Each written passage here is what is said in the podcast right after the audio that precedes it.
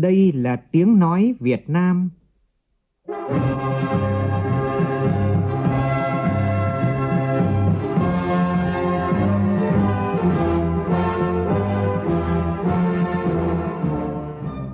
là tiếng nói Việt Nam, phát thanh từ Hà Nội, thủ đô nước Cộng hòa xã hội chủ nghĩa Việt Nam.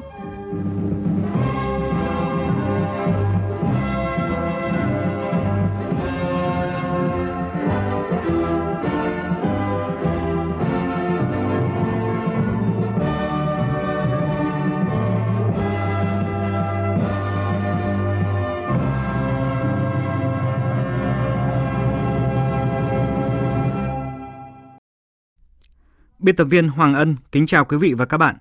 Mời quý vị cùng nghe chương trình Thời sự trưa của Đài Tiếng Nói Việt Nam với những nội dung chính sau đây.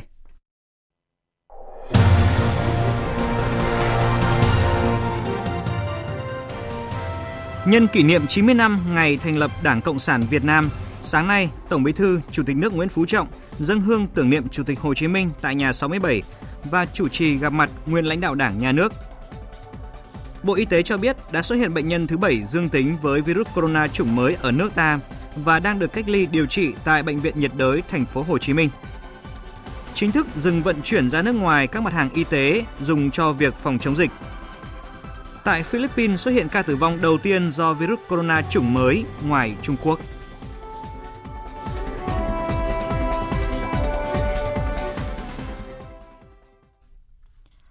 Bây giờ là nội dung chi tiết. Sáng nay, nhân kỷ niệm 90 năm ngày thành lập Đảng Cộng sản Việt Nam, Tổng Bí thư Chủ tịch nước Nguyễn Phú Trọng đã đến dân hương tưởng niệm Chủ tịch Hồ Chí Minh tại khu di tích Chủ tịch Hồ Chí Minh trong phủ Chủ tịch. Trong không khí thiêng liêng tại nhà 67, nơi bác đã sống và làm việc trong những ngày tháng cuối cùng trước khi về cõi vĩnh hằng, Tổng Bí thư Chủ tịch nước Nguyễn Phú Trọng thành kính dâng nén hương thơm tưởng nhớ Chủ tịch Hồ Chí Minh, vị lãnh tụ thiên tài, anh hùng giải phóng dân tộc, danh nhân văn hóa thế giới, người đã khai sinh ra nước Việt Nam Dân Chủ Cộng Hòa, nay là nước Cộng hòa xã hội chủ nghĩa Việt Nam, nguyện cùng toàn đảng, toàn quân và toàn dân tiếp tục theo con đường mà bác đã lựa chọn. Tiếp ngay sau đó, trong không khí những ngày đầu xuân mới canh tí 2020 và chuẩn bị kỷ niệm 90 năm ngày thành lập Đảng Cộng sản Việt Nam, sáng nay tại trụ sở Trung ương Đảng, Bộ Chính trị tổ chức hội nghị gặp mặt các đồng chí nguyên lãnh đạo cấp cao của Đảng và Nhà nước. Tổng Bí thư Chủ tịch nước Nguyễn Phú Trọng dự và chủ trì buổi gặp mặt. Tham dự hội nghị có Thủ tướng Chính phủ Nguyễn Xuân Phúc, Chủ tịch Quốc hội Nguyễn Thị Kim Ngân, các đồng chí nguyên là lãnh đạo chủ chốt của Đảng, Nhà nước, các đồng chí là Ủy viên Bộ Chính trị, Ban Bí thư, nguyên Ủy viên Bộ Chính trị, Ban Bí thư, các đồng chí nguyên Phó Chủ tịch nước, Phó Thủ tướng Chính phủ, nguyên Phó Chủ tịch Quốc hội, các đồng chí nguyên Ủy viên Trung ương Đảng, nguyên Chủ tịch Ủy ban Trung ương Mặt trận Tổ quốc Việt Nam, nguyên Bộ trưởng và tương đương. Phóng viên Xuân Dần đưa tin. Sau khi nghe đồng chí Trần Quốc Vượng, Ủy viên Bộ Chính trị Thường trực Ban Bí thư trình bày báo cáo về những kết quả nổi bật sau 4 năm thực hiện nghị quyết đại hội 12 của Đảng và một số nhiệm vụ trọng tâm năm 2020, ý kiến phát biểu góp ý của một số đồng chí nguyên lãnh đạo Đảng, Nhà nước. Phát biểu tại buổi gặp mặt, thay mặt Bộ Chính trị, Tổng Bí thư Chủ tịch nước Nguyễn Phú Trọng gửi lời cảm ơn các đồng chí nguyên lãnh đạo cấp cao Đảng, Nhà nước, dù tuổi cao, sức khỏe có hạn nhưng đã đến tham dự đầy đủ và có nhiều ý kiến tâm huyết, trách nhiệm sâu sắc đối với các công việc của đất nước. Điểm lại những thành tựu nổi bật mà đất nước đạt được trong thời gian qua, Tổng Bí thư Chủ tịch nước Nguyễn Phú Trọng cho biết, đánh giá một cách khách quan, toàn diện, tổng thể với tinh thần khiêm tốn, có thể khẳng định đất nước ta chưa bao giờ có được cơ đồ như ngày hôm nay. Uy tín, vị thế, tiềm lực của đất nước được nâng cao. Thế thì cho đến bây giờ, qua cái báo cáo của nhiều kỳ và hôm nay báo cáo 4 năm, tôi vẫn muốn là khẳng định một cái điều đất nước ta chưa bao giờ có được cơ đồ, tiềm lực, vị thế và uy tín như ngày nay. Một cái nhận định rất lớn và rất quan trọng. Cho nên là cái câu khái quát ấy có đúng không thì các cụ nghĩ tiếp cho. Chưa bao giờ có được cơ đồ, tiềm lực, uy tín và vị thế trên trường quốc tế với tất cả sự khiêm tốn của người cách mạng, chúng ta có thể nói thế được không? Ta có hênh hoang không? Ta nói đúng sự thật. Để động viên, khích lệ và cái tinh thần ý chí dân tộc tiếp tục vươn lên hơn nữa, không cam chịu như này, là chúng ta nói nhiều rồi. Cái đó thể hiện trên rất nhiều mặt, như là trong báo cáo đã chứng minh. Nguyên nhân vì sao thì trong báo cáo đã nêu rồi. Có nhiều. Nhưng vừa qua chúng tôi đã đúc rút tổng kết cái nhấn mạnh mà chẳng phải là chúng tôi. Chúng ta, dân tộc ta đã tổng kết rồi, bác hồ nói nhiều rồi. Có nhiều nguyên nhân, đường lối rồi tổ chức thực hiện rồi cán bộ cái đấy. Nhưng mà tôi nói cái đầu tiên, đoàn kết thống nhất. Năm ngoái phát biểu của các đồng chí ở đây cũng nói. Hội nghị chính phủ năm nay tôi lại nhấn mạnh cái này đó. Và hôm nay cũng xin nhắc lại một lần nữa. Đoàn kết thống nhất không phải là nói suông không phải nói là chung toàn dân tộc đã đành rồi. Trong hệ thống chính trị đoàn kết nhất trí trong cơ quan đoàn kết nhất trí trong đảng chúng ta đoàn kết nhất trí đảng chính phủ quốc hội mặt trận tất cả hệ thống chúng ta toàn dân chúng ta đoàn kết nhất trí. Và trên thực tế cái này rõ lắm các đồng chí ạ. Tổng Bí thư Chủ tịch nước Nguyễn Phú Trọng cũng cho rằng có được những kết quả đó là nhờ công sức của toàn Đảng, toàn dân, toàn quân và cả hệ thống chính trị. Trong đó có phần đóng góp quan trọng của các đồng chí nguyên lãnh đạo Đảng, Nhà nước, lực lượng giàu trí tuệ, giàu kinh nghiệm, tâm huyết và trách nhiệm là chỗ dựa vững chắc cho Đảng, cho hệ thống chính trị, nhất là cho thế hệ trẻ. Nhấn mạnh những thành tựu kết quả đất nước đạt được trong thời gian qua là rất quan trọng, nhưng Tổng Bí thư Chủ tịch nước Nguyễn Phú Trọng cũng lưu ý tuyệt đối không được chủ quan thỏa mãn vì trước mắt còn nhiều việc phải làm, nhiều vấn đề cần phải giải quyết, tình hình còn khó khăn phức tạp, nhất là năm 2020, năm có ý nghĩa quan trọng đối với đất nước. Tổng Bí thư Chủ tịch nước Nguyễn Phú Trọng mong muốn các đồng chí nguyên lãnh đạo Đảng, Nhà nước bằng kinh nghiệm, trí tuệ, tâm huyết của mình tiếp tục đóng góp ý kiến cho Trung ương, góp phần thực hiện thắng lợi nghị quyết đại hội 12 của Đảng, chuẩn bị và tổ chức thành công đại hội 13 của Đảng. Hôm nay, Ủy ban nhân dân huyện Xuân Trường, tỉnh Nam Định tổ chức lễ khánh thành tượng đài cố Tổng Bí thư Trường Trinh tại thị trấn Xuân Trường. Ủy viên Bộ Chính trị, Bí thư Trung ương Đảng, trưởng ban tổ chức Trung ương Phạm Minh Chính, giáo sư tiến sĩ Nguyễn Xuân Thắng, Bí thư Trung ương Đảng, Chủ tịch Hội đồng Lý luận Trung ương, Giám đốc Học viện Chính trị Quốc gia Hồ Chí Minh cùng đại diện các bộ ngành Trung ương và tỉnh Nam Định tham dự buổi lễ. Tin chi tiết như sau. Quần thể lưu niệm và tượng đài cố Tổng Bí thư Trường Trinh hoàn thành vào đúng dịp kỷ niệm 90 năm ngày thành lập Đảng Cộng sản Việt Nam là sự kiện ý nghĩa đối với Đảng bộ, chính quyền và nhân dân tỉnh Nam Định. Đây là công trình có ý nghĩa chính trị, lịch sử, văn hóa quan trọng, nơi lưu giữ, giáo dục truyền thống yêu nước cách mạng của quê hương đất nước cho thế hệ trẻ, đồng thời là điểm nhấn về kiến trúc và cảnh quan đô thị tại trung tâm huyện Xuân Trường – Quần thể lưu niệm Tổng Bí thư Trường Trinh sẽ là nơi hành hương, điểm đến tâm linh kết hợp tham quan du lịch, giới thiệu quảng bá hình ảnh về Nam Định, vùng quê văn hiến cách mạng. Đồng chí Trường Trinh tên thật là Đặng Xuân Khu, sinh ngày 9 tháng 2 năm 1907 tại làng Hành Thiện, xã Xuân Hồng, huyện Xuân Trường, tỉnh Nam Định. Đồng chí là nhà lãnh đạo kiệt xuất của cách mạng Việt Nam, người học trò xuất sắc của Chủ tịch Hồ Chí Minh, nhà chiến lược tài giỏi về chính trị quân sự và là nhà văn hóa, nhà trí thức của dân tộc. Tối qua tại Hà Nội, Ban tuyên giáo Trung ương tổ chức chương trình nghệ thuật Màu cờ tôi yêu và tổng kết trao giải cuộc thi trắc nghiệm tìm hiểu 90 năm lịch sử vẻ vang của Đảng Cộng sản Việt Nam trên mạng VCNet. Cuộc thi đã thu hút hơn 3 triệu lượt tham gia dự thi. Ban tổ chức đã trao gần 200 giải thưởng với tổng trị giá gần 400 triệu đồng cho các cá nhân đạt giải. Thưa quý thính giả, kỷ niệm 90 năm ngày thành lập Đảng Cộng sản Việt Nam, sáng nay tại Hà Nội, Ban Thời sự Đài Tiếng Nói Việt Nam thực hiện chương trình phát thanh đặc biệt với chủ đề 90 năm Đảng vì dân vì nước. Với thời lượng 180 phút từ 7 giờ cho đến 10 giờ, với sự tham gia của các vị khách mời, Phó giáo sư tiến sĩ Nguyễn Mạnh Hà, nguyên viện trưởng Viện Lịch sử Đảng, Học viện Chính trị Quốc gia Hồ Chí Minh, Phó giáo sư tiến sĩ Thiếu tướng Lê Văn Cương, nguyên viện trưởng Viện Nghiên cứu Chiến lược Bộ Công an, giáo sư tiến sĩ Mạch Quang Thắng, giảng viên cao cấp Học viện Chính trị Quốc gia Hồ Chí Minh. Trong suốt 3 giờ đồng hồ, các vị khách mời đã làm rõ chủ đề Đảng Cộng sản Việt Nam ra đời là một đòi hỏi khách quan cấp thiết của lịch sử và 90 năm Đảng vì dân, vì nước, khát vọng vươn lên, niềm tin vào vận hội mới. Tổng hợp của phóng viên Lại Hòa.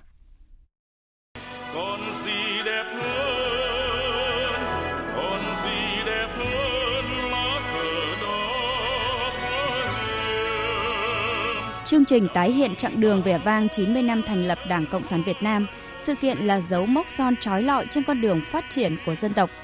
Xuyên suốt chương trình, các vị khách mời đã điểm lại những mốc son quan trọng của đất nước ta trong 90 năm qua. Từ lúc người thanh niên yêu nước Nguyễn Tất Thành rời bến cảng Nhà Rồng, ra đi tìm đường cứu nước, đến việc hợp nhất ba đảng thành một đảng duy nhất, Đảng Cộng sản Việt Nam, đến Đại hội 6 của Đảng tháng 12 năm 1986 đánh dấu một cột mốc rất cơ bản trong sự nghiệp xây dựng chủ nghĩa xã hội ở nước ta với việc đưa ra đường lối đổi mới toàn diện đất nước. Suốt quá trình đó đã thể hiện bản lĩnh của Đảng Cộng sản Việt Nam và Chủ tịch Hồ Chí Minh vĩ đại, người sáng lập và rèn luyện Đảng ta.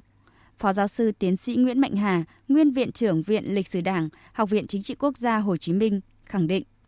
Đảng Cộng sản Việt Nam ra đời lúc đó nó là một cái tất yếu lịch sử, là một cái đòi hỏi của lịch sử. Khi mà các phong trào yêu nước theo hệ tư tưởng phong kiến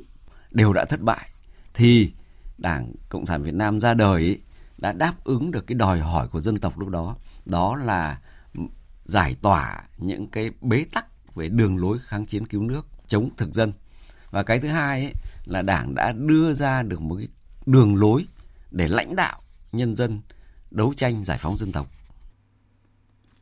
Trước vận hội mới của dân tộc, đáp lại tấm lòng của nhân dân, Đảng dẫn dắt dân tộc vững bước đi tới 33 năm thực hiện công cuộc đổi mới. Đáp lại yêu cầu thiết tha của nhân dân, Đảng đang nỗ lực tự chỉnh đốn, tự đổi mới mình, phấn đấu cùng toàn dân tộc, tất cả vì sự lớn mạnh của đất nước, vì hạnh phúc của nhân dân. Bên cạnh cơ hội và thành công, thì thách thức đối với Đảng ta trong bối cảnh mới cũng không phải là ít. Giáo sư tiến sĩ Mạch Quang Thắng, giảng viên cao cấp Học viện Chính trị Quốc gia Hồ Chí Minh cho rằng Tôi chú ý nhất là bác Hồ tự phê bình, phê bình công tác cán bộ của chính của Đảng ta vì Đảng ta đã xử lý được những cái phần tử tiêu cực đưa ra khỏi Đảng làm để cho cơ thể Đảng, nhà nước của các chính trị đoàn thể nó trong sạch hơn, vững mạnh hơn và tôi mang cái kỳ vọng đó sang tiếp tục cái đại hội 13 và các đại hội sắp tới. Tại chương trình đặc biệt, các vị khách mời cũng đã phân tích về những bài học của Đảng rút ra trong 90 năm qua để vận dụng trong bối cảnh mới, phân tích về tầm nhìn một Việt Nam phát triển thịnh vượng, những thuận lợi thách thức đặt ra trong chặng đường 25 năm tới dưới sự lãnh đạo tài tình sáng suốt và tầm nhìn chiến lược của Đảng. Chương trình cũng gợi mở những chặng đường sắp tới của Đảng ta, của đất nước ta sau này, đặc biệt sau Đại hội Đảng toàn quốc lần thứ 13, dự kiến sẽ khai mạc vào đầu năm tới.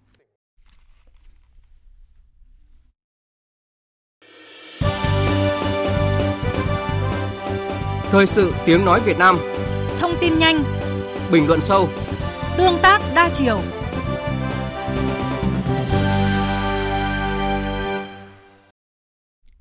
Thưa quý thính giả, thành phố Hồ Chí Minh vừa có thêm một ca dương tính với virus corona chủng mới là người có quốc tịch Mỹ, hiện đang được cách ly và điều trị tại bệnh viện nhiệt đới. Tính đến thời điểm này thì thành phố Hồ Chí Minh đã ghi nhận 3 ca mắc corona chủng mới đều là người nước ngoài có yếu tố dịch tễ ở Vũ Hán, Trung Quốc, trong đó có một ca đã khỏi bệnh. Kim Dung, phóng viên Đài tiếng nói Việt Nam thường trú tại thành phố Hồ Chí Minh đưa tin. Bệnh nhân là một người đàn ông sinh năm 1947 quốc tịch Mỹ nhập cảnh Việt Nam vào ngày 16 tháng 1 năm 2020 và lưu trú tại khách sạn Triều Hân ở số 382 1 trên 3 Nguyễn Thị Minh Khai, phường 5, quận 3. Trước đó, ngày 14 tháng 1, bệnh nhân này bay từ Mỹ về Việt Nam trên chuyến bay ký hiệu 660 của hãng hàng không China Southern và quá cảnh tại sân bay Vũ Hán, Trung Quốc trong vòng 2 tiếng. Đến ngày 16 tháng 1 năm 2020, bệnh nhân tới tân bay, sân bay Tân Sơn Nhất và di chuyển đến khách sạn tại địa chỉ trên. Người đàn ông này khởi phát bệnh từ ngày 26 tháng 1 với diễn biến không sốt, không đau cơ, ho khan, đôi khi có khó thở. Ngày 31 tháng 1 năm 2020, bệnh nhân đã được nhân viên khách sạn Triều Hân đưa vào nhập bệnh viện bệnh viện bệnh nhiệt đới thành phố Hồ Chí Minh. Tại đây các bác sĩ đã tiến hành xét nghiệm và cách ly bệnh nhân để thực hiện phòng tránh dịch. Thông tin xét nghiệm tại bệnh viện cho thấy bệnh nhân có các dấu hiệu nghi nhiễm corona và đến nay kết quả đã xác nhận bệnh nhân nhiễm corona. Theo ghi nhận của phóng viên VOV, tại khách sạn Triều Hân trong sáng nay, các lực lượng chức năng đã khẩn trương thực hiện việc cách ly du khách và khử trùng tại đây. Như vậy, theo thông tin từ Bộ Y tế cho biết, đến nay Việt Nam đã phát hiện 7 ca mắc virus corona chủng mới. Trước đó, đã phát hiện hai cha con người Trung Quốc, trong đó một người đã khỏi. Ba công dân Việt Nam đều trở về từ Vũ Hán, Trung Quốc. Một công dân Việt Nam là Lễ Tân có tiếp xúc gần với hai cha con người Trung Quốc nhiễm bệnh.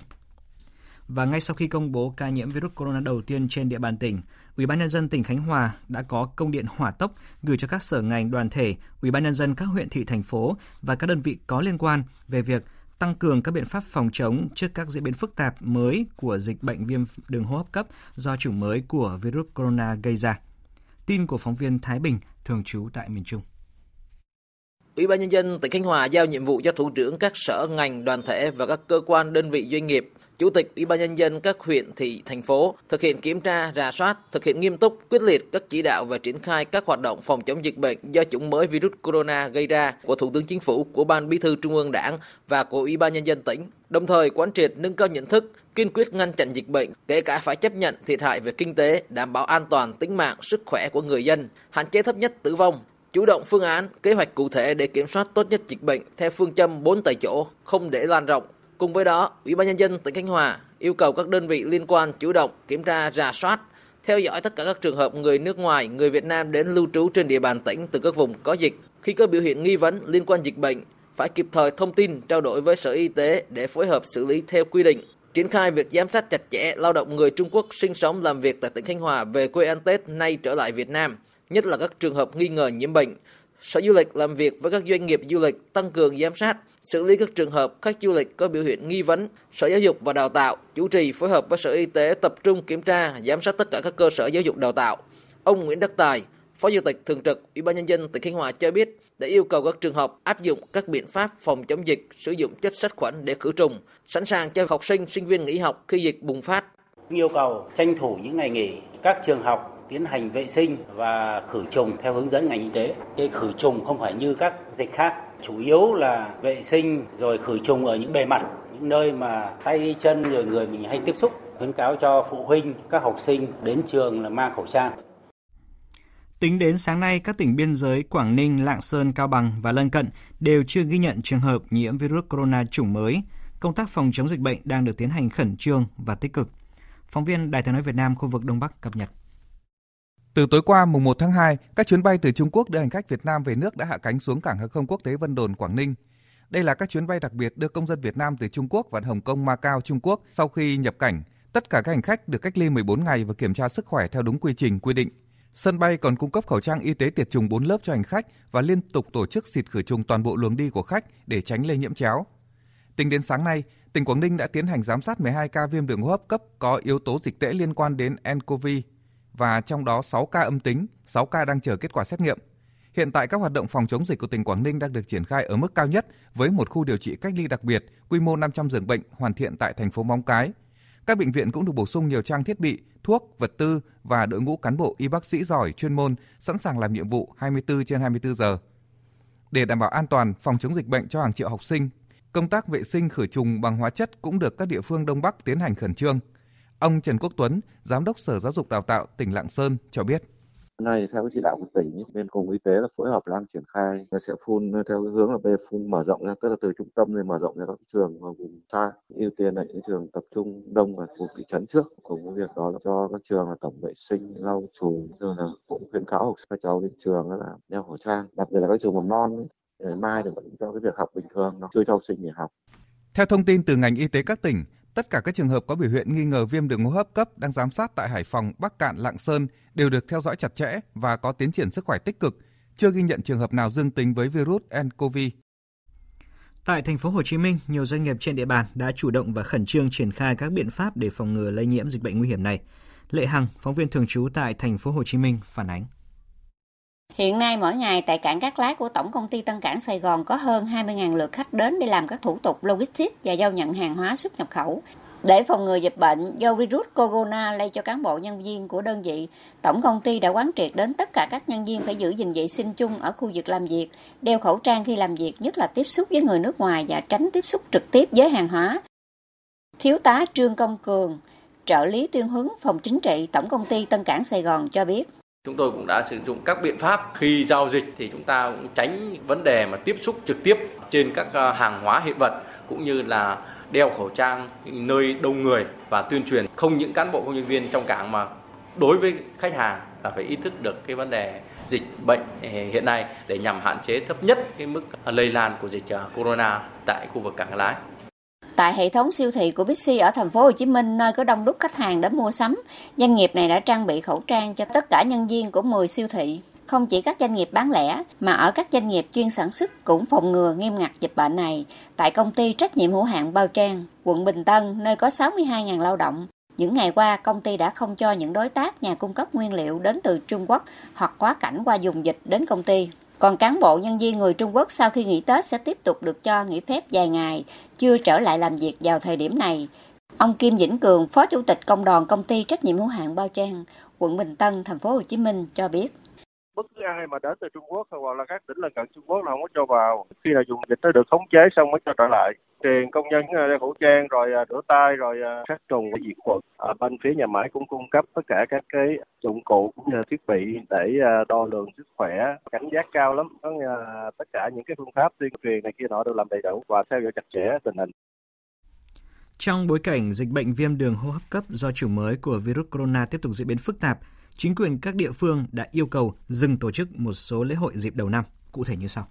Các lễ hội lớn sắp diễn ra như lễ hội khai ấn đền Trần ở tỉnh Nam Định, lễ hội khai xuân Tây Yên Tử ở tỉnh Bắc Giang, lễ hội Phết Hiền Quan, lễ hội cướp phết ở Phú Thọ, vừa đồng loạt được thông báo dừng tổ chức vì virus corona. Trong khi đó, ban tổ chức lễ hội đền Đông Cuông và nhiều lễ hội khác trên địa bàn tỉnh Yên Bái đã thông báo dừng các hoạt động để tập trung triển khai các biện pháp phòng chống dịch bệnh. Trong một diễn biến khác, bà Tôn Thị Ngọc Hạch,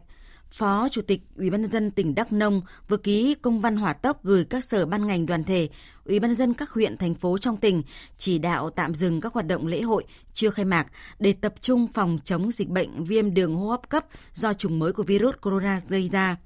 Theo thông lệ thì Đắk Nông có hai sự kiện lớn thu hút đông đảo sự tham gia, quan tâm của người dân và du khách gần xa vào tháng riêng âm lịch hàng năm. Đó là hội xuân cổ truyền do Ủy ban nhân dân tỉnh Đắk Nông tổ chức và Hội Xuân Liêng Nung do Ủy ban nhân dân thành phố Gia Nghĩa tổ chức. Còn tại Kiên Giang, Ủy ban nhân dân tỉnh này vừa có công văn hòa tốc thông báo việc tạm dừng chương trình nghệ thuật 20 năm Kiên Giang lấn biển xây dựng quê hương để tập trung cho công tác phòng dịch. Tại tỉnh Phú Yên, Ủy ban dân tỉnh Phú Yên đã yêu cầu dừng các lễ hội đua ngựa gò thì thùng ở huyện Tuy An, các đêm thơ nhạc ở cấp huyện, các hội thơ nguyên tiêu Phú Yên lần thứ 40, các chương trình biểu diễn nghệ thuật thể thao, vui chơi giải trí, các khu vực tập trung đông người vân vân. Bộ Giáo dục và Đào tạo vừa có công văn gửi Thủ tướng Chính phủ xin ý kiến chỉ đạo về việc cho phép học sinh nghỉ học phòng chống dịch viêm đường hô hấp cấp do chủng mới của virus corona gây ra. Những nội dung nổi bật trong công văn này đó là Bộ Giáo dục và Đào tạo đề xuất Thủ tướng Chính phủ chỉ đạo Chủ tịch Ủy ban nhân dân các tỉnh thành phố đã công bố dịch, trước hết là ba tỉnh Khánh Hòa, Vĩnh Phúc và Thanh Hóa cho trẻ trong độ tuổi ở nhà trẻ, mầm non, học sinh tiểu học, trung học cơ sở, trung học phổ thông tạm thời nghỉ học từ ngày mai, mùng 3 tháng 2 cho đến khi có thông báo của cấp có thẩm quyền và bố trí thời gian học bù và thời gian thích hợp. Đối với các tỉnh thành phố chưa công bố dịch, Thủ tướng chỉ đạo Chủ tịch Ủy ban dân các tỉnh thành phố quyết định việc nghỉ học của học sinh trên cơ sở tham mưu đề xuất của Sở Giáo dục và Đào tạo, Sở Y tế. Để phòng ngừa bệnh viêm đường hô hấp cấp do chủng mới của virus corona gây ra, hiện hầu hết các trường đại học có trụ sở ở Hà Nội đã thông báo cho sinh viên nghỉ học thêm một tuần so với lịch nghỉ Tết trước đó. Với một số trường có đông sinh viên là người Trung Quốc cũng đã thông báo lùi thời gian nhập học từ một tuần đến một tháng so với sinh viên Việt Nam. Ghi nhận của phóng viên Minh Hường. Tại trường Đại học Hà Nội, hiện đang có 490 sinh viên là người Trung Quốc, đa số đều về nước ăn Tết, chỉ có 22 sinh viên đăng ký ở lại ký túc xá ăn Tết. Sinh viên chủ yếu đến từ tỉnh Vân Nam và Quảng Tây, không có sinh viên nào đến từ tâm dịch Vũ Hán. Theo dự kiến, khoảng 28 sinh viên sẽ quay trở lại học tập theo lịch của sinh viên chính quy Việt Nam vào ngày mùng 3 tháng 2 tới, số còn lại sẽ nhập học trở lại vào ngày mùng 10 tháng 2. Tuy nhiên, nhà trường đã thông báo cho sinh viên tiếp tục nghỉ thêm một tuần và số sinh viên là người Trung Quốc dự kiến sẽ nhập học trở lại vào ngày 17 tháng 2 tới. Ông Nguyễn Văn Trào, hiệu trưởng trường Đại học Hà Nội cho biết. Với sinh viên mà không về nước thì họ vẫn đang ở ký túc xá của nhà trường thì như vậy là họ sẽ được xem như là sinh viên của trong nước cũng được khuyến cáo các việc ví dụ như là hạn chế đi lại rồi tránh đến các đám đông. Thế còn cái việc học của các em ấy thì sẽ triển khai như cái lịch học bình thường ví dụ như là ngày mùng 10 thì bắt đầu học thì các em ấy vẫn học như bình thường. Còn những cái sinh viên ở bên Trung Quốc ấy, thì sẽ phải sang muộn hơn. Sau này thì qua Việt Nam học sẽ bố trí việc đào tạo cho những cái em mà sang muộn có một cái lịch trình riêng để làm sao mà để đảm bảo là đuổi kịp chương trình. Cũng là một trong những trường đại học có sinh viên là người Trung Quốc chiếm số lượng lớn, Trường Đại học Khoa học Xã hội và Nhân văn Đại học Quốc gia Hà Nội đã thông báo cho các trường đối tác ở Trung Quốc cho sinh viên nghỉ tiếp tại quê nhà đến khi hết dịch. Ông Hoàng Anh Tuấn, Phó Hiệu trưởng Trường Đại học Khoa học Xã hội và Nhân văn thông tin. Nhà trường thì có khoảng 400 sinh viên nước ngoài hiện à, đang theo học ở nhà trường. Phần lớn là sinh viên Trung Quốc à, và một số nước Đông Bắc Á. À, nhà trường đã gửi các cái thông báo rất là kịp thời cho những sinh viên nước ngoài về quê ăn Tết, lưu lại nước của họ cho đến ngày mùng 2 tháng 3 Nếu như mọi việc ổn định thì các em có thể quay lại để tiếp tục học. Còn nếu như tình hình vẫn chưa ổn định thì nhà trường sẽ có thông báo trước để các em tiếp tục lưu lại quốc gia của mình. Để đảm bảo an toàn sức khỏe và phòng chống dịch bệnh viêm đường hô hấp do chủng mới của virus corona gây ra, các trường đại học đều đã ra thông báo hướng dẫn cách phòng ngừa dịch cho sinh viên. Lãnh đạo các trường cũng cho biết sẽ siết chặt việc kiểm soát và phòng ngừa dịch bệnh khi sinh viên nước ngoài quay trở lại nhập học. Thưa quý vị, ngay sau khi Thủ tướng Chính phủ quyết định công bố dịch viêm đường hô hấp cấp do chủng mới của virus corona gây ra, nhiều cơ quan chức năng đã có những động thái khẩn cấp để ứng phó. Tổng hợp của phóng viên Đài tiếng nói Việt Nam. Tổng công ty Bưu điện Việt Nam đã có chỉ thị về việc tạm dừng chấp nhận vận chuyển ra nước ngoài các mặt hàng y tế dùng cho việc phòng chống dịch viêm đường hô hấp cấp do chủng mới của virus corona gây ra. Việc dừng vận chuyển này được thực hiện từ ngày 1 tháng 2 năm 2020. Các mặt hàng y tế bị dừng vận chuyển ra nước ngoài gồm khẩu trang y tế, nước sát trùng, găng tay y tế vân vân. Trong khi đó, theo lãnh đạo Cục Hàng không Việt Nam, Cục công bố tạm thời hủy cấp phép bay đã cấp cho các hãng hàng không khai thác các chuyến bay giữa Việt Nam và Trung Quốc từ 6 giờ theo giờ quốc tế, tức 13 giờ theo giờ Việt Nam, ngày 1 tháng 2 năm 2020 cho đến khi có thông báo mới. Tuy nhiên, để có phương án xử lý một lượng lớn hành khách đang bị lưu lại tại nhiều điểm đến của Trung Quốc đại lục, các hãng sẽ được phép bay thêm một số chuyến bay để giải tỏa hành khách. Tổng cục Quản lý thị trường Bộ Công Thương đã có công văn hỏa tốc gửi Cục Quản lý thị trường các tỉnh thành phố trực thuộc Trung ương triển khai việc phòng chống dịch viêm đường hô hấp cấp do chủng mới của virus corona gây ra theo chỉ đạo của Thủ tướng Chính phủ, trong đó nêu rõ nếu xuất hiện dấu hiệu khan hiếm đối với các mặt hàng tiêu dùng thiết yếu như lương thực, thực phẩm, thiết bị y tế, dược phẩm, xăng dầu, ga, hàng tiêu dùng vân vân thì báo cáo Ủy ban nhân dân, Ban chỉ đạo 389 địa phương và Bộ Công Thương để chỉ đạo phối hợp triển khai các giải pháp để đảm bảo ổn định cung cầu, lưu thông hàng hóa thiết yếu, phục vụ người dân trong thời gian dịch bệnh. Đặc biệt chú ý phát hiện xử lý kịp thời các hành vi đầu cơ găm hàng, tăng giá, hàng hóa bất hợp lý nhưng không làm ảnh hưởng đến việc cung cấp các mặt hàng thiết yếu phục vụ người dân trong thời gian diễn ra dịch. Và trong thông tin mới nhất thì theo báo cáo nhanh từ Tổng cục Quản lý thị trường, tính đến cuối ngày hôm qua đã có 85 cửa hàng bị xử lý với số tiền vi phạm là gần 89 triệu đồng và lực lượng quản lý thị trường đã tạm giữ 5.000 khẩu trang có dấu hiệu vi phạm. Đặc biệt đối với số khẩu trang có dấu hiệu vi phạm về nhãn hàng hóa và số khẩu trang đang tạm giữ tại thành phố Hồ Chí Minh, Tổng cục Quản lý thị trường đã chỉ đạo cục Quản lý thị trường thành phố Hồ Chí Minh xử lý và đưa ngay số hàng này ra thị trường phục vụ nhu cầu của người dân. Ghi nhận trong quá trình kiểm tra kiểm soát thị trường tại nhiều địa phương đã xảy ra hiện tượng thiếu hàng, thu gom tăng giá các mặt hàng khẩu trang, nước sát trùng và găng tay y tế để phục vụ phòng bệnh.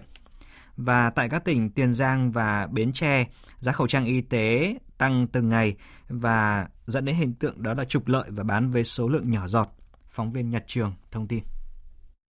Hầu hết các điểm bán thuốc Tây các dịch vụ bán khẩu trang y tế tại tỉnh Tiền Giang đều bán khẩu trang loại thường với giá từ 60.000 đồng đến hơn 100.000 đồng trên một hộp 50 cái, tăng từ 2 đến 5 lần so với tuần trước. Nhiều cơ sở chỉ bán cho khách hàng nhiều nhất là 10 cái khẩu trang, đặc biệt khẩu trang loại cao cấp rất khan hiếm. Tại tỉnh Bến Tre, nhiều cơ sở dịch vụ bán khẩu trang y tế loại thường đến hơn 150.000 đồng một hộp. Cá biệt tại xã Tân Thạch, huyện Châu Thành, tỉnh Bến Tre, có một số cơ sở bán thuốc Tây từ chối bán khẩu trang cho khách du lịch hay người hoạt động du lịch một hộ kinh doanh du lịch tại xã Tân Thạch bức xúc. Trang Bến Tre vừa từ sáng này là tăng gấp đôi, còn cách nay hai ngày có hai tiệm thuốc tây ở tại tám Tân Thạch không bán cho người phục vụ du lịch. Cái này là không công bằng là rất bức xúc, tại vì cái này là phải bán để mà phòng ngừa cho người dân đây chứ. Đề nghị sao giá cho chính đáng, phù hợp mà cho người dân để mà an tâm mà để mua thêm chứ cái giá mà không ổn định vậy là tội nghiệp cho những người dân. Lạm dụng trục lợi này là không đúng.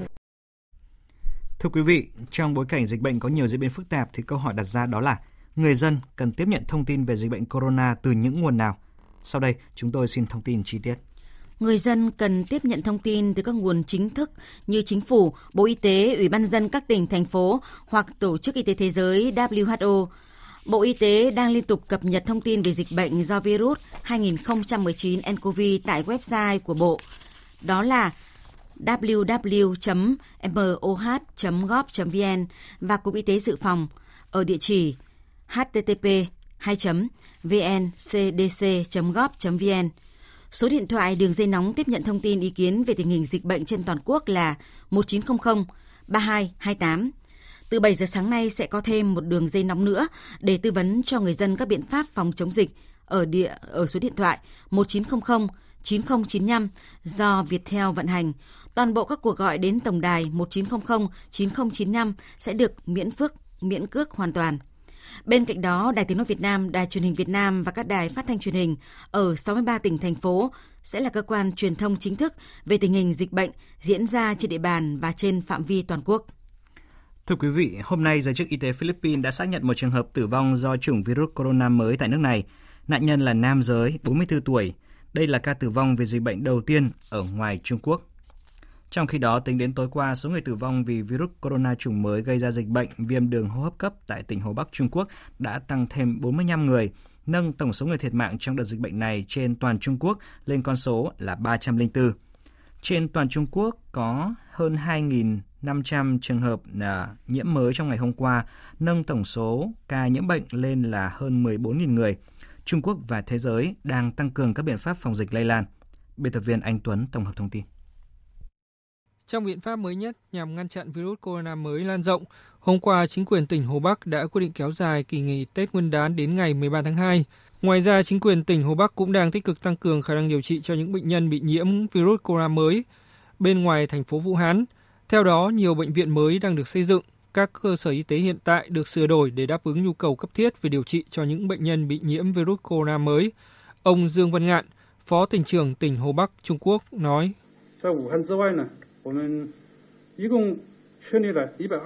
Chúng tôi đã chỉ định sửa đổi và mở rộng các phòng bệnh tại 120 bệnh viện bên ngoài Vũ Hán để phục vụ công tác điều trị cho những bệnh nhân bị nhiễm virus corona.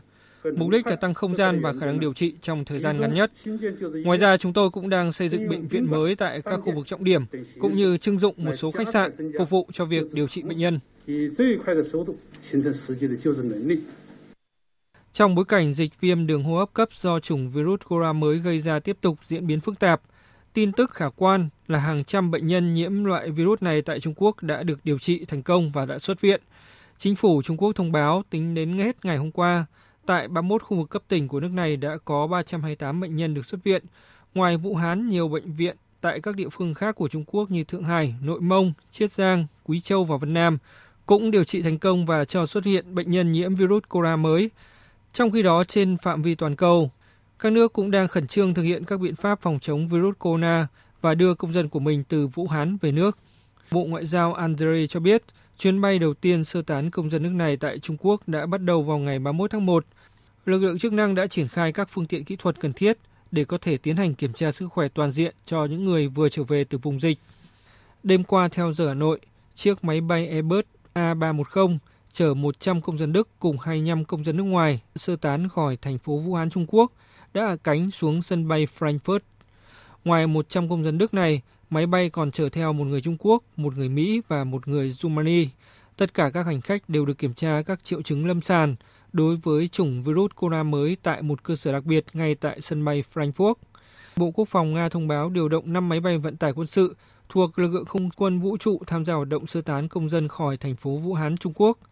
Chính phủ Nga cũng tuyên bố thực thi một loạt biện pháp nhằm đảm bảo an ninh và ngăn ngừa lây lan virus corona mới từ Trung Quốc vào lãnh thổ Nga. Chính phủ Nga quyết định tạm thời ngừng các chuyến du lịch miễn visa, đồng thời ngừng nhận đơn, hồ sơ và cấp giấy mời vào Nga với mục đích lao động đối với các công dân Trung Quốc,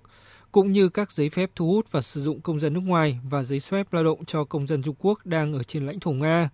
Ngoài ra, chính phủ Nga cũng thực hiện các biện pháp hạn chế đối với những chuyến bay của nước ngoài sơ tán công dân từ Trung Quốc thực hiện quá cảnh tại Nga. Bộ Giao thông Nga cũng quyết định hạn chế các chuyến bay tới Trung Quốc. Bộ này kêu gọi công dân Nga không đến Trung Quốc ngoại trừ trường hợp đặc biệt cần thiết. Xin được tiếp tục với những tin quốc tế đáng chú ý khác. Tổng thống Iraq Baham Salih đã chỉ định ông Mohammed Tawfiq alawi làm tân thủ tướng của nước này thay cho ông Adin Abdul Mahdi mới tuyên bố từ chức – Tuy nhiên, trong bối cảnh Iraq đang đối mặt với làn sóng người biểu tình phản đối chính phủ, yêu cầu loại bỏ các chính trị gia tham nhũng và không đủ năng lực lãnh đạo đất nước, nhiệm vụ của ông Alawi được nhận định là không hề dễ dàng. Biên tập viên Anh Tuấn tiếp tục tổng hợp thông tin. Trong tuyên bố mới nhất, tân Thủ tướng Iraq Alawi cho biết với cương vị mới, ông sẽ tiến hành chống tham nhũng và giải quyết cuộc biểu tình đang diễn ra tại Iraq. Bismillahirrahmanirrahim. Tôi muốn nói chuyện trực tiếp với người dân sau khi ngài Tổng thống ủy thác cho tôi thành lập nội các mới. Tôi quyết định nói chuyện với người dân trước khi nói chuyện với bất kỳ ai khác, bởi người dân chính là quyền lực của tôi.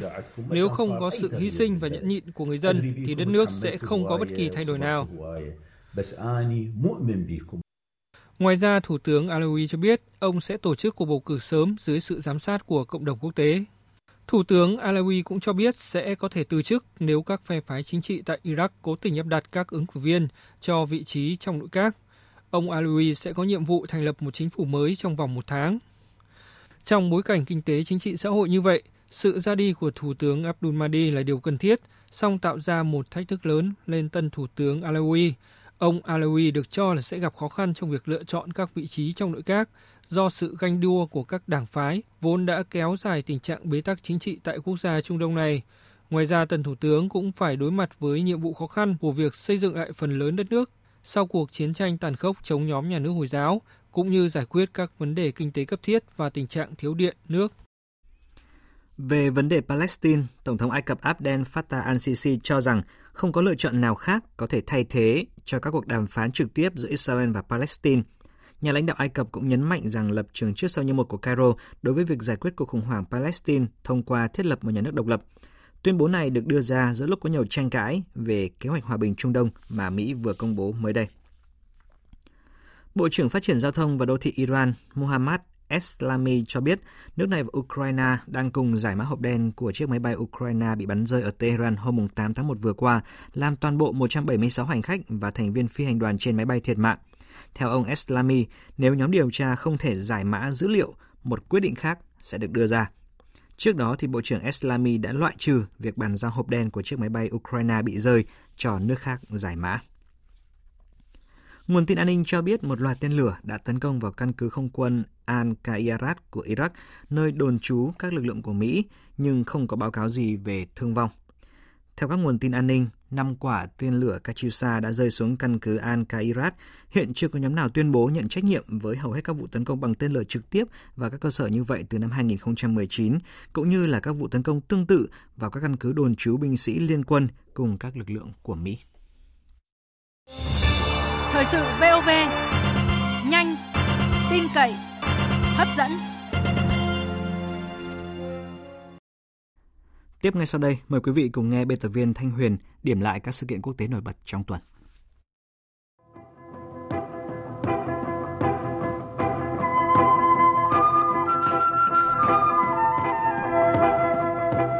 Thưa quý vị, thưa các bạn, dịch viêm đường hô hấp cấp do virus nCoV ngày càng trầm trọng hơn dự tính ban đầu. Đây là tin tức thu hút sự quan tâm lớn của cộng đồng quốc tế trong tuần. Trong cuộc họp báo sáng 31 tháng 1 ở Geneva, Thụy Sĩ, Tổ chức Y tế Thế giới WHO đã chính thức tuyên bố sự bùng phát virus nCoV từ Trung Quốc là tình trạng y tế khẩn cấp toàn cầu. Đây là một khái niệm chỉ dùng cho những đợt bùng phát dịch nghiêm trọng nhất, đòi hỏi cộng đồng quốc tế phải chung tay hành động. Theo thống kê của Ủy ban Y tế Quốc gia Trung Quốc, tính đến hết ngày 1 tháng 2, nước này đã có tổng cộng 14.411 ca nhiễm bệnh, tăng 2.590 người so với trước đó một ngày. Trong đó thì 304 người đã tử vong. Trong bối cảnh dịch à, viêm đường hô hấp cấp do virus nCoV ngày càng diễn biến phức tạp, nhiều quốc gia trên thế giới đã siết chặt các biện pháp ngăn chặn nguy cơ dịch bệnh. Trong khi đó, nhiều trung tâm nghiên cứu trên toàn thế giới cũng đang tích cực làm việc để phát triển loại vaccine mới phòng chống loại virus này. Theo trang web khoa học STAT, tổ chức liên minh các sáng kiến ứng phó với dịch bệnh đã đặt ra một mục tiêu rất táo bạo, đó là có được vaccine để thử nghiệm trên người trong vòng 16 tuần. Còn tại Pháp, Viện Pasteur với kinh nghiệm hơn 120 năm trong ngăn ngừa và điều trị các bệnh truyền nhiễm mới đây cũng đã thông báo là tìm cách phân lập và nuôi cấy thành công các chủng virus corona mới. Thành tựu tương tự cũng được các viện nghiên cứu ở Nhật Bản và Australia xác lập nhằm đẩy nhanh quá trình tìm ra vaccine chống lại loại virus nguy hiểm này. Trong tuần thì cũng có nhiều sự kiện chính trị, kinh tế đáng chú ý khác. Ngày 31 tháng 1 đã trở thành dấu mốc lịch sử với nước Anh khi nước này chính thức ra khỏi Liên minh châu Âu EU, chấm dứt 47 năm là thành viên của khối. Đây cũng là một sự kiện chưa từng có tiền lệ với một khối liên minh lớn nhất hành tinh. Trên danh nghĩa thì Brexit đã kết thúc tư cách thành viên của Anh trong EU. Nhưng trên thực tế thì 11 tháng tới sẽ là thời kỳ quá độ chuyển giai đoạn cho mối quan hệ giữa Anh và EU mà cả hai bên đều không dám chắc là mối quan hệ trong tương lai sẽ như thế nào. Sau gần 50 năm gắn kết và hội nhập, mối quan hệ giữa Anh và EU đã trở nên sâu rộng và vô cùng phức tạp. Hai bên sẽ phải ký kết các thỏa thuận trên nhiều lĩnh vực, từ mua bán hàng hóa đến dịch vụ, từ quyền tự do đi lại, quyền của người lao động đến các vấn đề như bảo vệ môi trường, trợ cấp nhà nước hay an ninh. Đây sẽ là một thỏa thuận toàn diện và đầy tham vọng. Vì thế giới quan sát cho rằng khoảng thời gian 11 tháng là không đủ để hai bên xác lập mối quan hệ mới. Ở một góc độ khác thì có thể thấy dù cả hai phía đều có chút nhẹ nhõm khi vụ việc đã đi tới hồi kết sau mấy năm dòng bất định, nhưng Brexit vẫn là một dấu mốc buồn đối với EU và một bộ phận người dân Anh vốn không muốn chấp nhận sự ra đi này. Tại Anh thì lễ kỷ niệm sự kiện đã không diễn ra rầm rộ, dường như là động thái thể hiện sự tôn trọng đối với một nửa dân số nước Anh vẫn muốn ở lại EU và những người vẫn lo ngại về tương lai phía trước. Còn với EU, rõ ràng Brexit là một thất bại lịch sử của khối, khi mà những bất cập trong quản trị của liên minh này đã tạo ra những chia rẽ không thể hàn gắn giữa các thành phần công dân khác nhau trong khối. Đây chắc chắn sẽ là một cú sốc địa chính trị lớn với các tác động lâu dài về chiến lược đối với Liên minh châu Âu. Thưa quý vị, trong tuần thì Tổng thống Mỹ Donald Trump đã chính thức công bố kế hoạch hòa bình Trung Đông mà ông gọi là thỏa thuận thế kỷ, đưa ra chi tiết về cách thức mà chính quyền Washington sẽ giải quyết những thách thức chính trị kéo dài hàng thập niên giữa người Israel và Palestine. Điểm mấu chốt trong khía cạnh chính trị của kế hoạch hòa bình Trung Đông dày 80 trang đó là giải pháp hai nhà nước cho Israel và Palestine. Nhà nước Palestine sẽ được thành lập với thủ đô là một số khu vực ở đông Jerusalem với nhiều điều kiện nghiêm ngặt kèm theo. Trong khi đó thì Jerusalem vẫn là thủ đô không thể tách rời của Israel. Giới quan sát cho rằng kế hoạch hòa bình Trung Đông của Tổng thống Donald Trump thực ra không thể thực hiện được trên thực tế bởi sẽ phải đối mặt với nhiều cản trở lớn. Thứ nhất, đó là sự phản kháng mạnh mẽ và quyết liệt của Palestine. Trong một động thái mới nhất, lãnh đạo Palestine đã tuyên bố cắt đứt mọi quan hệ gồm cả hợp tác an ninh với Mỹ và Israel liên quan đến kế hoạch hòa bình Trung Đông mà Tổng thống Donald Trump mới công bố. Ngoài ra, kế hoạch này cũng có thể sẽ gặp sự phản kháng từ thế giới Ả Rập, đặc biệt là Ả Rập Xê Út, đồng minh thân thiết của Mỹ. Vì thế, kế hoạch hòa bình Trung Đông do Tổng thống Mỹ Donald Trump đề xuất nếu như được triển khai chỉ có thể đổ thêm dầu vào lửa, thổi bùng căng thẳng giữa Israel và Palestine vốn đã rất nóng. Các chuyên gia nhận định việc áp đặt mọi giải pháp đối với cuộc xung đột giữa Palestine và Israel sẽ không thành công, mà chỉ có đàm phán trực tiếp giữa hai nước mới là con đường duy nhất để đạt được một thỏa thuận hòa bình thực sự nghiêm túc và công bằng. Trong lĩnh vực kinh tế thương mại, trong tuần, Tổng thống Mỹ Donald Trump cũng ghi một dấu ấn mới khi chính thức ký ban hành thành luật Hiệp định Thương mại Mỹ-Mexico-Canada thay thế cho Hiệp định Tự do Thương mại Bắc Mỹ NAFTA. Ông chủ Nhà Trắng nhấn mạnh, lần đầu tiên trong lịch sử, nước Mỹ có một thỏa thuận thương mại công bằng thực sự giúp tạo công an việc làm, thịnh vượng và tăng trưởng ngay tại nước Mỹ. Lâu nay thì ông Trump vẫn luôn chỉ trích NAFTA vì cho rằng hiệp định này đã khiến cho việc làm ở Mỹ bị chuyển dịch ra nước ngoài – Ông đã biến việc theo đuổi và đạt được các thỏa thuận thương mại mới trở thành các chiến tích trong nhiệm kỳ tổng thống của mình. Đây cũng là một trong những cam kết tranh cử quan trọng của ông Trump trong cuộc bầu cử tổng thống Mỹ vào năm nay. Ở lĩnh vực văn hóa giải trí, lễ trao giải âm nhạc Grammy lần thứ 62 diễn ra ngày 27 tháng 1 tại trung tâm Staples ở thành phố Los Angeles của Mỹ cũng thu hút sự chú ý của những người yêu âm nhạc trên toàn thế giới. Nhân vật nổi bật nhất của lễ trao giải năm nay phải kể đến đó là Billie Eilish, ca sĩ 18 tuổi, được xem là luồng gió mới trong nền âm nhạc thế giới. Ca sĩ sinh năm 2001 nhận giải thưởng quan trọng cho ca khúc Bad Guy. Ngoài ra, nữ ca sĩ còn giành được giải nghệ sĩ mới xuất sắc nhất và ghi âm của năm cũng dành cho ca khúc Bad Guy. Riêng album When We're For Asleep, Where Do We Go của Billie Eilish cũng giành được hai giải, đó là album của năm và album nhạc pop xuất sắc nhất được xem là giải thưởng danh giá nhất trong lĩnh vực âm nhạc toàn thế giới, tương đương với giải Oscar trong lĩnh vực điện ảnh. Grammy là giải thưởng do Viện Hàn Lâm Khoa học và Nghệ thuật Thu âm Quốc gia Mỹ tổ chức nhằm ghi nhận những thành tựu xuất sắc nhất trong ngành công nghiệp thu âm quốc tế. Quý thính giả vừa nghe biên tập viên Đài tiếng nói Việt Nam điểm lại các sự kiện quốc tế nổi bật trong tuần. Tiếp ngay sau đây, mời quý vị cùng đến với trang tin đầu tư tài chính và những thông tin thể thao. Trang tin đầu tư tài chính. Thưa quý vị và các bạn, trên thị trường vàng sau kỳ nghỉ Tết, giá vàng theo xuống tăng. Cụ thể, giá vàng SJC ở Hà Nội đang niêm yết quanh mức mua vào 44 triệu 200 nghìn đồng một lượng và bán ra 44 triệu 620 nghìn đồng một lượng. Giá vàng Doji Hà Nội cũng được điều chỉnh tăng 750 nghìn đồng một lượng ở cả hai chiều, niêm yết quanh mức mua vào 44 triệu 200 nghìn đồng một lượng và bán ra 44 triệu 600 nghìn đồng một lượng công ty cổ phần hàng không Vietjet mã VGC vừa công bố báo cáo tài chính quý 4 năm ngoái. Theo đó, doanh thu vận chuyển hành khách đạt 10.500 tỷ đồng, tăng trưởng 24%. Năm 2020, hãng dự kiến tiếp nhận thêm 9 tàu A321 neo mới và từ năm 2021, mỗi năm hơn 20 tàu giúp giảm chi phí khai thác, gia tăng lợi nhuận từ vận tải hàng không và chuyển quyền sở hữu tàu bay. Đồng thời, Vietjet tiếp tục tối ưu hóa chi phí hoạt động nhằm nâng cao hiệu hiệu quả hoạt động vận tải hàng không. Theo Chủ tịch Ủy ban Nhân dân tỉnh Quảng Ngãi Trần Ngọc Căng, cộng đồng doanh nghiệp, nhà đầu tư trên địa bàn tỉnh Quảng Ngãi đã có sự phát triển mạnh mẽ vượt bậc cả về số lượng và chất lượng. Toàn tỉnh hiện có gần 8.500 doanh nghiệp với tổng vốn đăng ký gần 80.000 tỷ đồng, đã cấp chủ trương đầu tư cho 620 dự án trong nước với tổng vốn đầu tư gần 260.000 tỷ đồng, 63 dự án FDI với tổng vốn đăng ký hơn 1,8 tỷ đồng. Trên thị trường chứng khoán đáng chú ý là những tác động của dịch viêm phổi do virus corona tới các hoạt động kinh tế mặc dù chưa rõ ràng nhưng những lo ngại về việc suy giảm doanh thu của các ngành như là du lịch, giao thông, hoạt động thương mại, buôn bán với Trung Quốc có thể bị ảnh hưởng. Chốt phiên giao dịch cuối tuần thì VN Index giảm xuống mức 936,62 điểm, còn HNX Index giảm xuống 102,36 điểm. Đầu tư tài chính biến cơ hội thành hiện thực đầu tư tài chính biến cơ hội thành hiện thực. Thưa quý vị và các bạn, khả năng thu hút các nhà đầu tư nước ngoài vào khu công nghiệp và đô thị hàng không được đặt ra như thế nào theo chiến lược phát triển lĩnh vực này trong tương lai, nhất là trong giai đoạn 2020-2025, ngành hàng không của Việt Nam được đánh giá là khá phát triển trong khu vực. Phóng viên Hà Nho phỏng vấn ông Lại Xuân Thanh, Chủ tịch Hội đồng Quản trị Tổng Công ty Cảng Hàng không Việt Nam về nội dung này. Mời quý vị và các bạn cùng nghe. Thưa ông, góc nhìn của ông thì là thấy cái khả năng mà thu hút các cái nhà đầu tư quốc tế đến khu công nghiệp hàng không như thế nào ạ? Khu công nghiệp hàng không cũng là một cái khu mở để cho cái khu vực tư nhân người ta đầu tư. Đấy là một khu vực. Rồi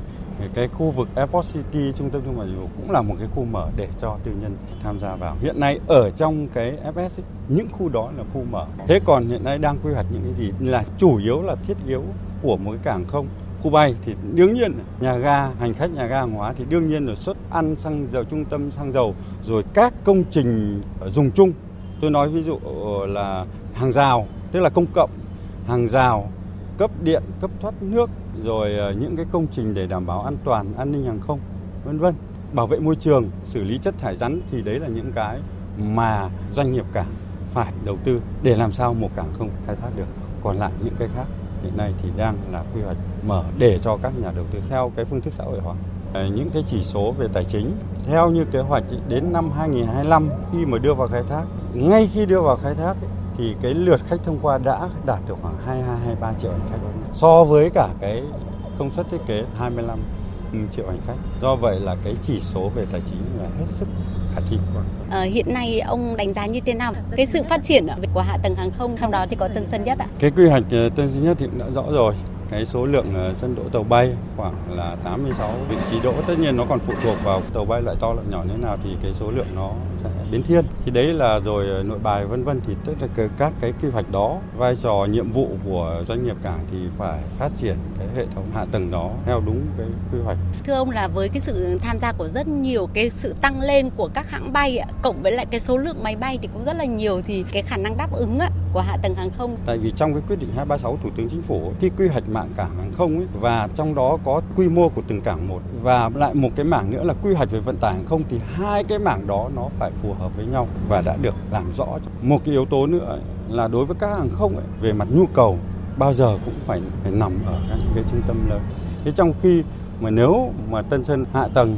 rõ ràng là không thể đáp ứng được thế thì bắt buộc các hàng không đó cũng lại phải đi tìm những cái cảng không mà vẫn đang còn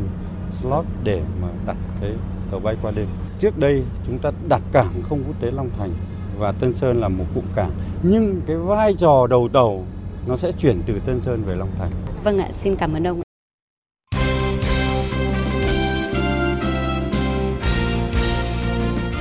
Thưa quý vị và các bạn, sau khi có mặt tại Hàn Quốc để chuẩn bị cho vòng loại thứ ba môn bóng đá nữ Olympic Tokyo 2020, đội tuyển nữ quốc gia đã có buổi tập đầu tiên tại Jeju trước trận gia quân vào ngày 6 tháng 2.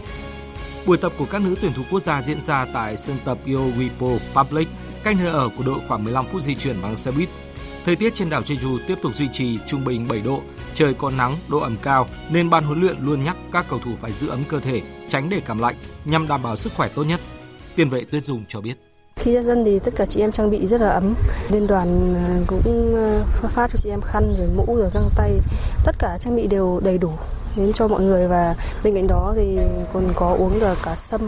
và trà gừng để khi mà cơ thể lạnh thì tất cả chị em có thể uống được ngay lập tức để cả làm ấm cơ thể. Trong buổi tập đầu tiên, bên cạnh những bài tập về thể lực, chiến thuật, huấn luyện viên Mai Đức Trùng cũng cho các học trò tham gia một số trò chơi nhằm tạo không khí vui vẻ, thoải mái. Một nội dung quan trọng của buổi tập này là các cầu thủ được yêu cầu tập trung vào những bài tấn công, phối hợp nhóm, phối hợp toàn đội, chắc chắn sẽ được triển khai trong trận mở màn gặp Myanmar. Tại giải đấu lần này, trong đội hình tuyển quốc gia, bổ sung một số cầu thủ được đôn lên từ tuyển U19 quốc gia như Nguyễn Thị Tuyên Ngân và Ngân Thị Vạn Sự trong giai đoạn trẻ hóa đội hình và đều có sự hòa nhập tốt. Tiền vệ Tuyết Dung cho biết. À, lần tập trung này thì à, rất nhiều à, các em à, U19 được gọi lên tập trung đội tuyển thì các em đấy cũng khá là tốt đều là những cái gương mặt là tốt nhất của cái U19 đội tuyển và theo dung thấy thì có Tuyết Ngân À, là tiền đạo cũng đang rất là tốt ở cái lứa trẻ đấy. Do tuyển Cộng hòa Dân chủ Nhân dân Triều Tiên không tham dự nên tuyển nữ Việt Nam được nghỉ lượt đấu đầu tiên và ban huấn luyện có thời gian nghiên cứu các đối thủ khi Hàn Quốc gặp Myanmar vào tối mai. Đội bóng cũng duy trì lịch tập luyện 2 buổi mỗi ngày trên sân Gyeong Wipo Public trước khi thi đấu trận giao quân vào ngày 6 tháng 2 trước Myanmar, đối thủ mà chúng ta đã đánh bại với tỷ số 4-0 khi gặp nhau ở giải vô địch nữ Đông Nam Á 2019. Cũng liên quan đến vòng loại Olympic Tokyo 2020, các tay vợt cầu lông Việt Nam đang trong giai đoạn tham dự các giải đấu cuối cùng để tích điểm nhằm giành vé tới Nhật Bản mùa hè này. Khả năng giành suất tham dự Thế vận hội ở các nội dung đôi là rất khó khăn bởi các tay vợt phải nằm trong top 16 thế giới. Chính vì vậy, hy vọng được đặt vào hai nội dung đơn với những gương mặt quen thuộc là Nguyễn Tiến Minh, Vũ Thị Tràng và Nguyễn Thùy Linh. Tại nội dung đơn nam, Nguyễn Tiến Minh đang giữ hạng 52 thế giới theo bảng xếp hạng mới được cập nhật ngày 28 tháng 1 vừa qua và hướng tới việc tham dự Thế vận hội lần thứ tư liên tiếp – trong khi đó, ở nội dung đơn nữ, Vũ Thị Trang và Nguyễn Thùy Linh đang bám đuổi xít sao khi xếp hạng 45 và 46. Huấn luyện viên Trần Đức Dương của đội tuyển cầu lông quốc gia cho biết. Cũng là đang là rất là sát sao. Thực ra thì các em cũng chỉ ờ, tranh nhau một cái thành tích ở một cái giải đấu thôi, giải tournament. Uh, có thể là các em thi đấu mà giải này mà các em ờ, rớt ở vòng 1-16 chẳng mà một em nó có thể vào được đến vòng bán kết thì rõ ràng em bán kết lại vượt đến lên điểm còn hai tay vợt Vũ Thị Trang và Nguyễn Thùy Linh chia sẻ. Trang cũng chỉ cố gắng để thi đấu đạt thành tích tốt nhất nếu may mắn à, được đi thì cũng là một niềm rất là vui. Em nghĩ là vào đến trong top 40 là mình có thể an toàn để có khả năng đi Olympic rồi. Chuyển sang phần tin thể thao quốc tế, Tối qua, thầy trò huấn luyện viên Frank Lampard chật vật mới có được trận hòa hai đều trước chủ nhà Leicester ở vòng 25 giải Ngoại hạng Anh. Chelsea có 3 mở tỷ số ở đầu hiệp 2 từ cú đánh đầu của trung vệ Rudiger, nhưng Leicester đẩy cao đội hình tấn công và liên tiếp có hai bàn ở các phút 54 và 64. Kịch tính tiếp tục được đẩy lên ở phút 71 khi Rudiger lại tỏa sáng để gỡ hòa hai đều cho Chelsea và đây là trận thứ ba liên tiếp đội bóng này không biết đến chiến thắng. Kết quả một số trận đấu đáng chú ý khác, Liverpool tiếp tục nối dài chuỗi trận bất bại khi có chiến thắng đậm 4-0 trước Southampton. Trên sân nhà, Bournemouth đánh bại Aston Villa 2-1, câu lạc bộ Newcastle hòa Norwich City 0-0 Watford thua 2-3 trước Everton, còn West Ham chia điểm với Brighton bằng kết quả 3 đều. Ở trận đấu muộn nhất, Manchester United để Wolverhampton cầm hòa 0-0 tại sân Old Trafford. Danh hiệu vô địch đơn nữ giải quần vợt Grand Slam đầu tiên trong năm, Australia Open, đã thuộc về Sofia Kenin sau khi tay vợt này lội ngược dòng để đánh bại Gabin Muguruza ở trận chung kết diễn ra hôm qua. Kết quả các xét lần lượt là 4-6, 6-2, 6-2. Ở tuổi 21, tay vợt Mỹ trở thành nhà vô địch đơn nữ tại Australia Open trẻ nhất trong 12 năm qua – Hôm nay giải đấu kết thúc với trận chung kết đơn nam và Novak Djokovic hướng tới danh hiệu vô địch Australia Open lần thứ 8 trong sự nghiệp. Nếu đánh bại Dominic Thiem ở trận đấu cuối cùng, Djokovic cũng sẽ vượt qua Rafael Nadal để trở lại ngôi vị số 1 thế giới. Dự báo thời tiết Trung tâm Dự báo Khí tượng Thủy văn Quốc gia cho biết, hiện nay bộ phận không khí lạnh vẫn đang tiếp tục di chuyển xuống phía nam nước ta. Dự báo khoảng ngày mai, bộ phận không khí lạnh này sẽ ảnh hưởng đến vùng núi Bắc Bộ. Chiều tối và đêm mai, ảnh hưởng đến các nơi khác ở phía Đông Bắc Bộ, sau đó ảnh hưởng đến Bắc Trung Bộ, một số nơi ở phía Tây Bắc Bộ và Trung Trung Bộ. Do ảnh hưởng của không khí lạnh, từ ngày mai ở Bắc Bộ có mưa nhỏ, từ đêm mai ở Bắc Trung Bộ có mưa và từ ngày 4 tháng 2 ở Bắc Bộ và Thanh Hóa trời rét, vùng núi phía Bắc có rét đậm. Trên biển, từ đêm mai ở vịnh Bắc Bộ và Bắc Biển Đông gió chuyển hướng Đông Bắc mạnh cấp 6, giật cấp 7, biển động. Và sau đây sẽ là phần dự báo chi tiết các khu vực chiều và đêm nay. Phía Tây Bắc Bộ nhiều mây, chiều giảm mây trời nắng, đêm có mưa vài nơi, trời rét, nhiệt độ từ 13 đến 24 độ, vùng núi cao có nơi dưới 10 độ. Phía Đông Bắc Bộ nhiều mây, chiều có mưa vài nơi, đêm có mưa nhỏ và sương mù, trời rét, nhiệt độ từ 16 đến 23 độ, vùng núi có nơi dưới 13 độ. Các tỉnh từ Thanh Hóa đến Thừa Thiên Huế phía Bắc nhiều mây, chiều giảm mây trời nắng, đêm có mưa vài nơi, phía Nam chiều nắng, đêm có mưa vài nơi, phía Bắc trời rét, nhiệt độ từ 17 đến 26 độ. Các tỉnh ven biển từ Đà Nẵng đến Bình Thuận chiều nắng đêm không mưa, nhiệt độ từ 20 đến 30 độ. Tây Nguyên chiều nắng đêm không mưa, nhiệt độ từ 14 đến 29 độ. Nam Bộ chiều nắng đêm không mưa, nhiệt độ từ 22 đến 33 độ. Khu vực Hà Nội, chiều có mưa vài nơi, đêm có mưa nhỏ và mưa phùn, sương mù, trời rét, nhiệt độ từ 16 đến 23 độ. Tiếp theo là dự báo thời tiết biển. Vịnh Bắc Bộ và vùng biển từ Quảng Trị đến Quảng Ngãi có mưa vài nơi, sáng sớm có nơi có sương mù, tầm nhìn xa trên 10 km, giảm xuống dưới 1 km trong sương mù, gió đông đến đông nam cấp 3, cấp 4. Vùng biển từ Bình Định đến Ninh Thuận có mưa vài nơi, tầm nhìn xa trên 10 km, gió đông bắc cấp 4, cấp 5. Vùng biển từ Bình Thuận đến Cà Mau không mưa, tầm nhìn xa trên 10 km, gió đông bắc cấp 5 có lúc cấp 6, biển động. Vùng biển từ Cà Mau đến Kiên Giang và Vịnh Thái Lan có mưa vài nơi, tầm nhìn xa trên 10 km, gió đông bắc đến đông cấp 3, cấp 4. Khu vực Bắc Biển Đông có mưa vài nơi, tầm nhìn xa trên 10 km, gió đông bắc đến đông cấp 5, riêng phía đông bắc có lúc cấp 6, biển động. Khu vực giữa và Nam Biển Đông và khu vực quần đảo Trường Sa thuộc tỉnh Khánh Hòa có mưa rào vài nơi, tầm nhìn xa trên 10 km, gió Đông Bắc cấp 4, cấp 5. Khu vực quần đảo Hoàng Sa thuộc thành phố Đà Nẵng không mưa, tầm nhìn xa trên 10 km, gió Đông Bắc đến Đông cấp 4.